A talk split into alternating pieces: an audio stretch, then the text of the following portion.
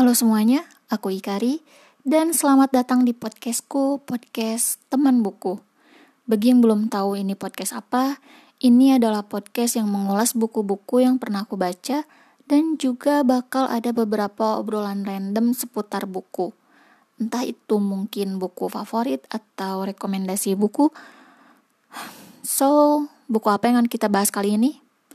Keep listening.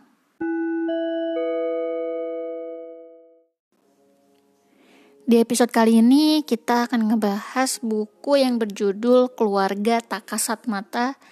Penulisnya adalah Bonaventura Genta dan penerbitnya Gagas Media. Buku ini bergenre horor dengan jumlah halaman 122 halaman.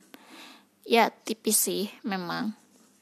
Oke, mari kita lanjut ke ringkasan buku. Cerita ini dimulai saat kantor penulis pindah dari gedung yang lama ke gedung yang baru, yang merupakan sebuah rumah yang terdiri dari dua lantai. Nah, rumah ini dijadikan kantor lah ya, kayak gitu, jadi rumah kantor. Namun semenjak kepindahannya mulai terjadi hal-hal aneh di luar nalar yang sulit dijelaskan. Ya tentunya oleh akal sehat. Dan mereka, tanda kutip, yang berada di sana lebih dahulu menyambut penulis dan rekan-rekan kantornya yang lain di rumah itu dengan teror horor. Hmm.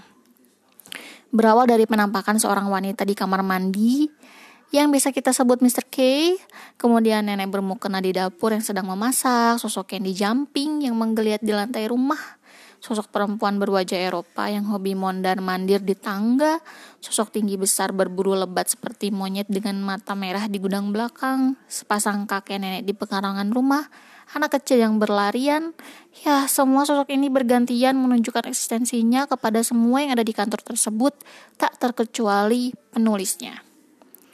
Klimaksnya dari cerita ini adalah pada saat penulis mendapat pesan dan penulis harus melakukan perjalanan astral guna mendapat jawaban dari semua tragedi para sosok makhluk halus ini.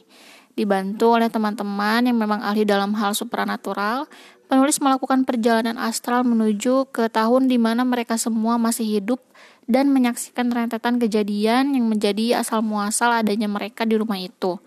Dan semua hal itu ternyata saling menyambung membentuk sebuah cerita yang tak pernah dilupakan oleh penulis. Ya, keren ya, time travel. Ternyata hal ini semua dipicu oleh kehilafan atas seorang manusia yang haus akan hasrat duniawi, yaitu harta, sehingga menempuh jalan buruk dengan melakukan pesugihan pada sosok monyet berbadan tinggi besar dan sosok tinggi besar itu dalam beberapa tahun setelah kliennya mendapatkan kekayaan yang dia inginkan, dia menagih hutang yang dibayar dengan nyawa. Semua orang yang ada di rumah itu satu persatu diambil nyawanya sebagai bayaran atas kekayaan yang sudah diberikan. Seorang bapak dari keluarga itu yang merupakan dalang dari semua peristiwa ini berkata, "Tolong sampaikan semua ini kepada yang masih hidup." Jangan sampai kesalahan yang sudah saya perbuat sekarang terulang lagi ke generasi selanjutnya. Cukup keluarga kami saja yang mengalami semua ini. Tidak ada kekayaan yang bisa didapat secara instan. Semua butuh kerja keras. Bersekutu dengan jin adalah pilihan yang salah. Bisa dilihat dari yang terjadi kepada keluarga kami. Bahkan, raga pun kami tidak memilikinya kalau udah bercerita soal pesugihan memang cukup menyeramkan. Dan sekian ringkasan buku ini. Mari kita lanjut ke review buku sebenarnya aku telat banget sih baca buku ini. Telat banget itu telat telat telat banget. Cerita ini tuh udah pernah dituangkan di situs yang bernama Kaskus dan sudah dibaca 7 juta kali. Bahkan sudah ada produser yang menggarap kisah ini untuk dijadikan film. Dan filmnya sudah tayang di tahun 2017 dan aku termasuk menonton filmnya dulu baru membaca novelnya Mas Genta sendiri sudah menghasilkan buku lain namun kali ini tidak sendiri tapi bersama teman-temannya yang berjudul Kisah Tanah Jawa. Saat aku baca buku ini dari bab ke bab ada rasa bergidik mungkin karena imajinasiku aja yang terlalu liar jadi pada saat membaca itu imajinasiku ke mana-mana gitu membayangkan tapi di bab terakhir penulis berkata saat membaca ini mungkin mereka ada di, di dekat kalian ikut membaca tulisan ini. ya mungkin itu sebabnya bulu saya, bulu tangan saya pada berdiri. Termasuk sekarang juga masih pada berdiri nih saat aku ngebacain skrip buat podcastnya. Karena buku ini tipis, ya nggak perlu waktu lama lah buat ngebaca buku ini. Tulisan Mas Genta ini memang terkenal cukup apik, nggak nggak cukup sih, amat sangat apik. Membuat pengalaman membaca semua yang membacanya ini mengalir.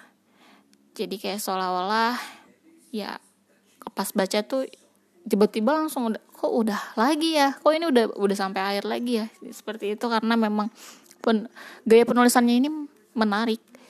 Buku ini memang tidak terlalu tebal namun rasa horor dan pesan utama dari buku ini tersampaikan telak dari awal hingga akhir terbukti karena bulu kuduku merinding pada berdiri semua pesan yang sangat penting agar tidak bersekutu dengan para jin secara gamblang dipaparkan di buku ini sebab Oh sorry, sebab akibat akan perbuatan itu juga sudah dituliskan di sini. Bersyukur dengan apa yang ada dan tetap berjuang hingga akhir adalah takdir semua orang. Mungkin memang rezeki orang berbeda-beda, tapi setidaknya jangan sampai mengambil jalan pintas hanya karena ingin berlimpah harta secara insan. Bersabarlah, karena semua orang itu udah punya bagiannya masing-masing.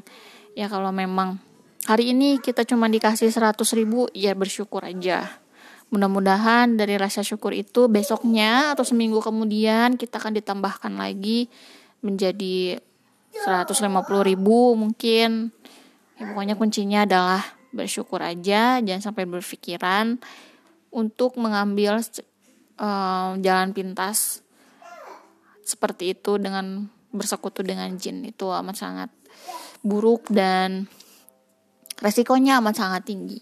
Dan kita nggak pernah tahu yang namanya alam gaib kan kita nggak bisa lihat kalau pencuri kan kelihatan lah kita mencuri ada barangnya. Kalau hal itu kan memang nggak kelihatan.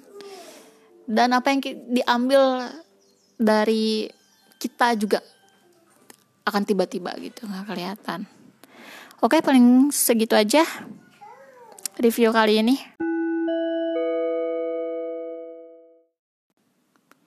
Terima kasih sudah mendengarkan podcast ini sampai habis. Berikan dukungan dengan mengklik share dan like dan silakan mengirimkan kritik dan saran ke Instagram ikari.nosuke. See you at the next record.